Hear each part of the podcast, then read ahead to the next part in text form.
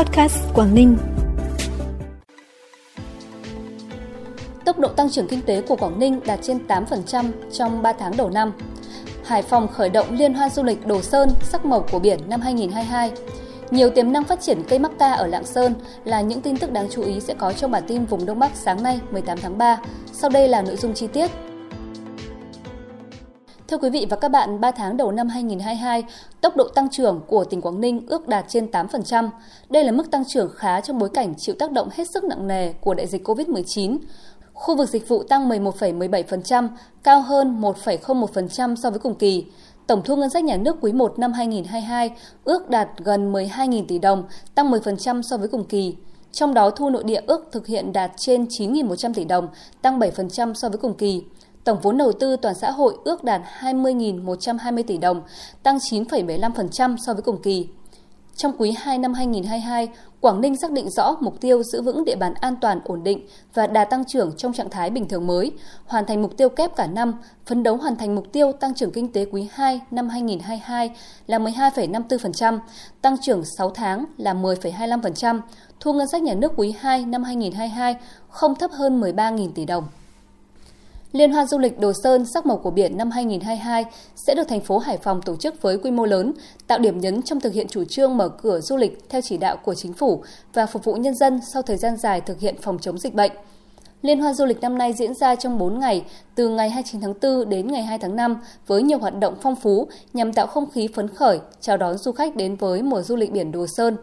Điểm nhấn của Liên hoan du lịch 2022 là 6 hoạt động, gồm lễ hội đua thuyền rồng trên biển tại khu du lịch quốc tế Đồi Rồng, khai trương tuyến phố đi bộ trên tuyến đường Vạn Hương tại khu 2 Đồ Sơn, chương trình nghệ thuật Đồ Sơn sắc màu của biển tối 30 tháng 4 tại quảng trường bãi biển nhân tạo, khu du lịch quốc tế Đồi Rồng, lễ hội trưng bày và diễu hành xe cổ tại quảng trường 15 tháng 5, khu 1 Đồ Sơn, đại nhạc hội âm nhạc điện tử EDM và giải gôn du lịch mở rộng với sự tham dự của nhiều tay gôn Hải Phòng và các tỉnh thành phố bạn. Ủy ban nhân dân tỉnh Lạng Sơn vừa tổ chức hội thảo khoa học đánh giá thực trạng và tiềm năng phát triển cây mắc ca trên địa bàn tỉnh.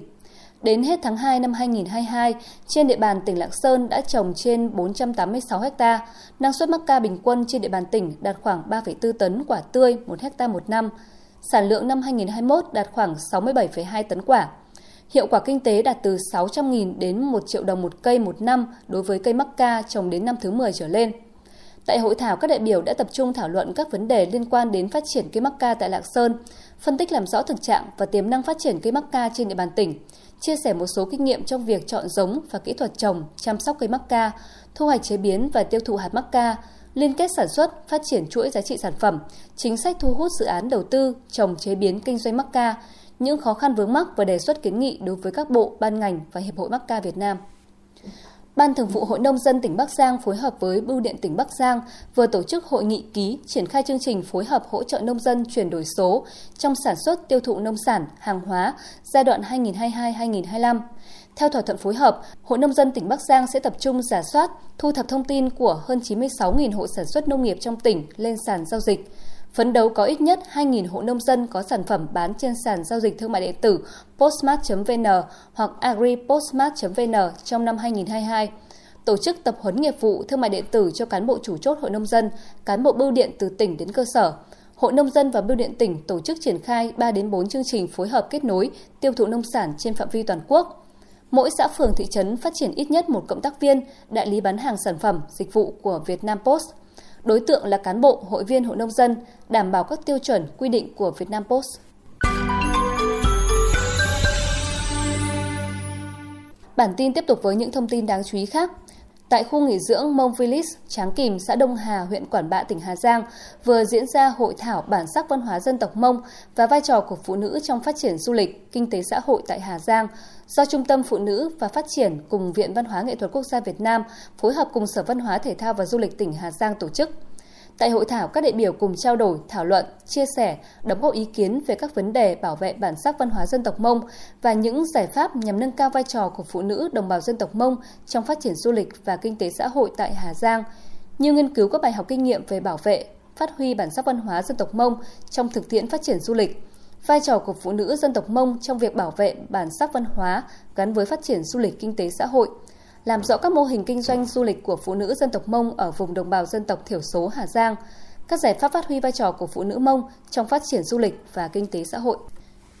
Theo Trung tâm Kiểm soát Dịch bệnh tỉnh Hải Dương, đến nay Hải Dương đã tiêm vaccine phòng COVID-19 cho trên 1 triệu 340.000 người từ 18 tuổi trở lên, trong đó người tiêm đủ 2 mũi là trên 1 triệu 310.000 người, đạt trên 97,6%. Người đã tiêm 3 mũi và mũi bổ sung là trên 580.000 người, đạt trên 43%. Đối với trẻ em và thiếu niên từ 12 đến 17 tuổi, Hải Dương đã tiêm được cho trên 157.000 trẻ, trong đó được tiêm đủ 2 mũi là 153.900 trẻ, đạt trên 97,6%. Hải Dương đề nghị Ủy ban nhân dân các huyện, thị xã, thành phố chỉ đạo các cơ quan đơn vị liên quan phối hợp với Trung tâm Y tế huyện tăng cường công tác truyền thông về lợi ích, tính an toàn của vaccine và những tác dụng không mong muốn có thể xảy ra sau khi tiêm để người dân hiểu rõ, hiểu đúng, tránh hoang mang và tích cực hưởng ứng chiến dịch tiêm chủng. Tỉnh cũng đẩy nhanh tiến độ tiêm vaccine phòng COVID-19 cho người dân trong độ tuổi chỉ định, đảm bảo tiêm chủng an toàn theo các quy định của Bộ Y tế và Sở Y tế. Tổng đài tư vấn hướng dẫn theo dõi sức khỏe F0 điều trị tại nhà trên địa bàn tỉnh Thái Nguyên sẽ bắt đầu hoạt động từ ngày hôm nay 18 tháng 3. Tổng đài do Sở Y tế, Sở Thông tin và Truyền thông, Công ty trách nhiệm hữu hạn Hệ thống thông tin FPT phối hợp triển khai. Theo đó, tổng đài hoạt động 24 trên 24 giờ hàng ngày. Tổng đài đi vào hoạt động sẽ là kênh thông tin hữu ích giúp người dân, người nghi ngờ mắc COVID-19, F0 đang cách ly điều trị tại nhà có thể được tư vấn kết nối với các nhân viên y tế, cơ sở điều trị khi cần thiết. Qua đó người bệnh có hướng theo dõi và xử trí đúng, an tâm về tinh thần để nhanh chóng khỏi bệnh, kết nối sớm với cơ quan y tế khi cần thiết, từ đó giảm nguy cơ lây lan dịch bệnh, chia sẻ áp lực với ngành y tế tỉnh Thái Nguyên. Thông tin từ Chi cục Kiểm lâm Bắc Cạn cho biết, hiện tại toàn tỉnh Bắc Cạn có hơn 417.000 ha đất quy hoạch cho lâm nghiệp, chiếm 86% diện tích tự nhiên, trong đó đất có rừng là hơn 356.000 ha. Diện tích rừng tự nhiên của tỉnh chiếm hơn 56% tổng diện tích tự nhiên, trong khi tỷ lệ này của cả nước chỉ là 31%. Nhiều hộ dân sống trong gần các khu rừng có diện tích đất canh tác ổn định rất thấp, không đảm bảo đời sống và phát triển kinh tế. Với quy định đóng cửa rừng và các chính sách hỗ trợ bảo vệ rừng tự nhiên hiện hành, tỉnh Bắc Cạn có diện tích rừng thuộc đối tượng giao khoán bảo vệ, khoanh nuôi tái sinh rất lớn và cần nguồn kinh phí hàng năm hơn 100 tỷ đồng. Tuy nhiên trong năm 2021 và đến thời điểm này, kinh phí thực hiện chưa được bố trí đầy đủ, đã ảnh hưởng đến tâm lý quyền lợi của người được giao khoán bảo vệ. Theo Tri Cục Kiểm lâm tỉnh Bắc Cạn, nếu được nhà nước đáp ứng đủ nguồn lực để thực hiện giao khoán bảo vệ rừng tự nhiên, sẽ góp phần quan trọng nâng cao đời sống, ý thức bảo vệ rừng của người dân địa phương và giảm áp lực tiêu cực đến tài nguyên rừng. Phần cuối bản tin là thông tin thời tiết. Theo Trung tâm Dự báo Khí tượng Thủy văn Quốc gia, khu vực Đông Bắc Bộ ngày hôm nay trời nhiều mây, đêm và sáng có mưa nhỏ, mưa phùn và sương mù rải rác, gió Đông Nam cấp 2, cấp 3, đêm và sáng sớm trời lạnh, nhiệt độ thấp nhất từ 20 đến 23 độ, vùng núi có nơi dưới 20 độ, nhiệt độ cao nhất từ 24 đến 27 độ. Cảm ơn quý vị và các bạn đã theo dõi và lắng nghe kênh podcast Quảng Ninh. Xin kính chào tạm biệt và hẹn gặp lại.